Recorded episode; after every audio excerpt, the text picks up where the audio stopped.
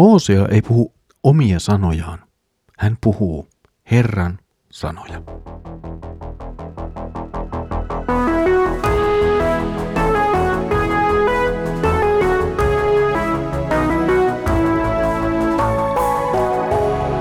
Kirjoitusten pauloissa. Tervetuloa taas mukaan Kirjoitusten pauloissa Raamattu-podcastin pariin. Minä olen Mikko ja aloittelen teidän kanssanne nyt sitten ihan varsinaisesti katsomaan tuota Hosean kirjaa ja sen tekstejä.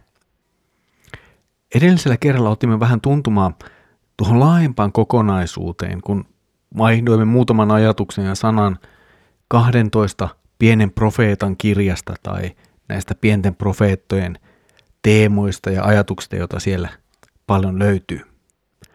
Mutta tänään nyt sitten hyppäämme kiinni Hosean kirjan ensimmäiseen jakeeseen ja Hosean kirjan historialliseen tilanteeseen. Luemme siis nyt Hosean kirjan ensimmäisen luvun ensimmäisen jakeen. Herran sana, joka tuli Hosealle, Beerin pojalle. Hänen aikanaan olivat Juudan kuninkaina Ussia, Jotam, Ahas ja Hiskia, ja Israelin kuninkaina oli Jerobeam, Joasin poika. Hosea saa siis Herran sanan tietyn ajanjakson sisällä, tietyssä historiallisessa tilanteessa. Tuo aika kattaa 4 Juudan, siis eteläisen kuningaskunnan, jonka alueella oli myös muuten Jerusalemin temppeli, kuninkaan ajan. Tuo Juudan kuninkaiden ajanjakso on hivenen reilun 100 vuoden mittainen. Aika alkaa kuningas Ussiasta noin vuodesta 793 ennen Kristusta ja päättyy sitten kuningas Hiskian aikaan noin vuoteen 686 ennen Kristusta.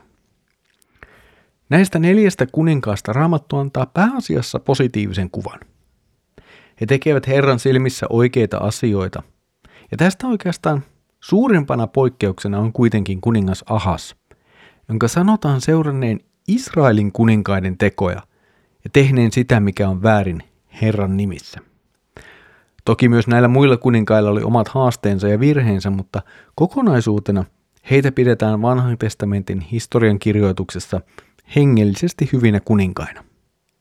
Kansan hengellinen tila oli näiden kuninkaiden aikana parantunut, mutta edelleenkään se ei ollut hyvä tai lähellekään täydellinen, sillä edelleen osa kansasta uhrasi epäjumalille ja kävi rukoilemassa erilaisilla uhrikukkuloilla. Tilanne saattoi tässä suhteessa muuttua jonkin verran paremmaksi sitten kuningas Hiskian aikana, kun hän toteutti laajoja uskonnollisia uudistuksia ja temppelipalveluksen uudistamista ja Jumalan sanan käytön ja lukemisen lisäämistä. Israelin, siis tuon pohjoisvaltakunnan kuninkaista mainitaan vain 1. Vaikka Juudan kuninkaiden aikana oli Israelissa eli pohjoisessa kuningaskunnassa useampia kuninkaita. Nyt on siis hyvä muistaa, että Israelin valtakunta jakaantui 2 ja syntyi Juuda ja Israel. Ja kun Hosea nyt puhuu Juudan ja Israelin kuninkaista, niin hän puhuu nimenomaan tästä jakaantuneen valtakunnan ajasta.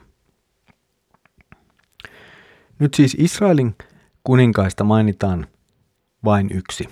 Hän on Jerobeam, Joasin poika. Jerobeam II.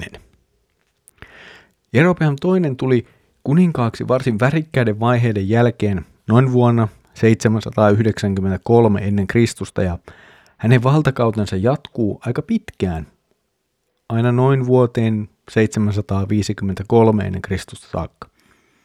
Tuo aika, Jerobeam toisen aika, oli Israelissa aineellisesti hyvää ja menestyksekästä aikaa. Jerobeam II onnistui liittämään Israeliin takaisin joitakin alueita, jotka oli menetetty aikaisemmissa sodissa. Ja muutenkin elettiin varsin hyvää aikaa. Hengellisesti kansa oli kuitenkin aivan rappiolla. Jerobeam II jatkoi sitä pitkää luopumuksen kehitystä, joka oli alkanut jo valtakunnan jakaantumisella sekä epäjumalien asettamisella temppeleihin tai uhrauspaikkoihin Daaniin ja Beeteliin. Tämähän oli siis tehnyt Israelin ensimmäinen kuningas Jerobeam ensimmäinen. Herra ei kuitenkaan vielä Jerobeam toisen aikana toteuta kansan tuomitsemista ja tuomiota, vaan antaa sille vielä aikaa.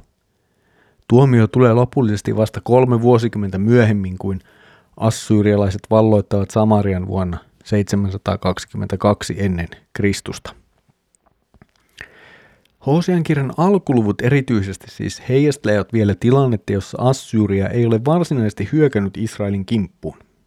Elämme siis mahdollisesti jossakin 750 ennen Kristusta vaiheilla, jonkun verran ennen tai jälkeen, ihan tarkkaan en mistä voi tietää.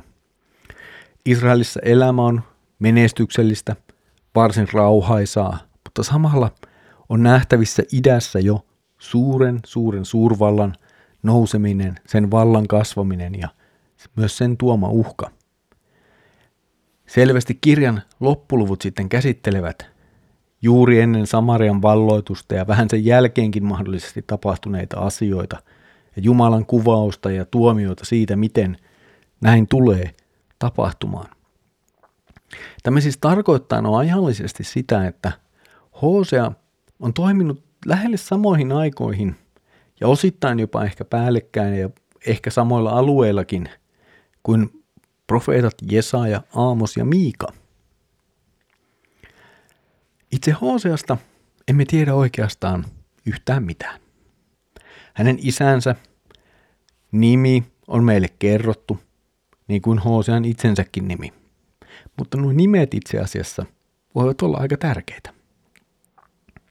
Hosean nimi, se tulee samasta juuresta kuin nimi Joosua tai Jeesus. Nimi siis tarkoittaa hän pelastaa tai hän on pelastanut. Nimi siis viittaa Jumalan pelastustekoihin. Ja tuo Hosean nimi voi olla hyvinkin symbolinen ilmoitus siitä, että Jumala itse asiassa lähettää hänet vielä tuomaan pelastusta kansalle, jos kansa vain nyt ottaisi sen vastaan. Hosean isän nimi taas oli Beeri, ja tälläkin nimellä on merkityksensä. Se tarkoittaa suurin piirtein minun kaivoni lähde. Ja jälleen tässä viitataan Jumalaan itseensä, vaikka sitä ei suoraan sanota. Kaiken, erityisesti kaiken hyvän lähde on Jumala itse. Vaikka Hosea julistaa tuomion sanoja, niin samalla jo hänen nimensä ja isänsä nimi muistuttavat armollisesta Jumalasta, joka lopulta haluaa kuitenkin hyvää.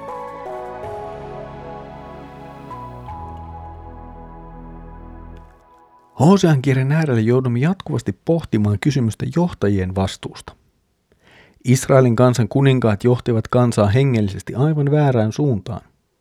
Samalla kansa lakkasi myös kuuntelemasta Jumalaa ja alkoi kulkea kohti omaa tuhoaan.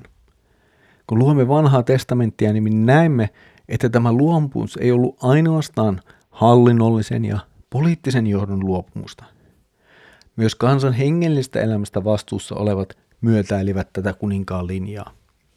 He eivät nousseet opettamaan oikeaa opetusta ja huolehtimaan kansan ohjaamista hengellisesti oikeaan suuntaan. Kun kansan sekä poliittiset että hengelliset johtajat veivät kansaa väärään suuntaan, niin siitä seurasi lopulta suuri katastrofi. Kukaan ei voi nykyään varmasti sanoa, että Jumala tekisi vielä jotakin tällaista, mitä hän teki aikanaan Israelille ja myös sitten lopulta Juudalle, niin että hän tekisi jotain samanlaista jonkun kansan tai kansojen kohdalla vielä tänäkin päivänä. Samalla kukaan ei ehkä ihan täysin varmasti voi myöskään sanoa, että näin ei koskaan tapahtuisi. Pelkoon ja epätoivoon meillä toki ei ole syytä, mutta syytä on pitää huolta, että itse elää sellaisessa hengellisessä yhteydessä, jossa ei opetuksella ja elämällä olla menossa väärään suuntaan. Vaikka tuo väärä suunta ei toisikaan tässä elämässä harmia, niin lopulta se sitä voi tuoda iankaikkisesti ajateltuna. Väärä opetus ei nimittäin koskaan voi kiinnittää meitä Kristukseen ja hänessä olevaan pelastukseen synneistämme. Väärä opetus vie meiltä pois Jumalan lahjan, pelastuksen. Se vie meiltä pois Jeesuksen itsensä. Ja juuri siksi on väliä sillä, mitä opetetaan ja mitä eletään. Tässä oli tämänkertainen Kirjoitusten pauloissa Raamattu podcast. Mukavaa, että olet ollut yhdessä mukana kuuntelemassa Hosean kirjan alkujakeita tai oikeastaan varsinaisesti tänään ihan vasta ensimmäistä jaetta. Seuraavalla kerralla jatkamme siihen, mitä Hosea joutuu tekemään ja julistamaan. Mutta ennen seuraavaa kertaa haluan muistuttaa siitä, että tähän ilmestyy myös nyt bonusjakso, jossa käymme Uudentien päätoimittaja Leif Nummelan kanssa pientä keskustelua Hosean kirjan äärellä vähän laajemmin. Se toimii myös hyvänä johdatuksena ja pohjana sille, mitä sitten jatketaan jatkossa ja minkälaisia teemoja siellä tulee meille vastaan, että sekin kannattaa käydä kuuntelemassa ennen kuin jatkaa sitten eteenpäin seuraaviin jakeisiin. Se on siis sinulle kuunneltavissa heti huomisesta alkaen. Mutta nyt Herramme Jeesuksen Kristuksen armo ja Isä Jumalan rakkaus ja Pyhän Hengen osallisuus olkoon sinun kanssasi. Aamen.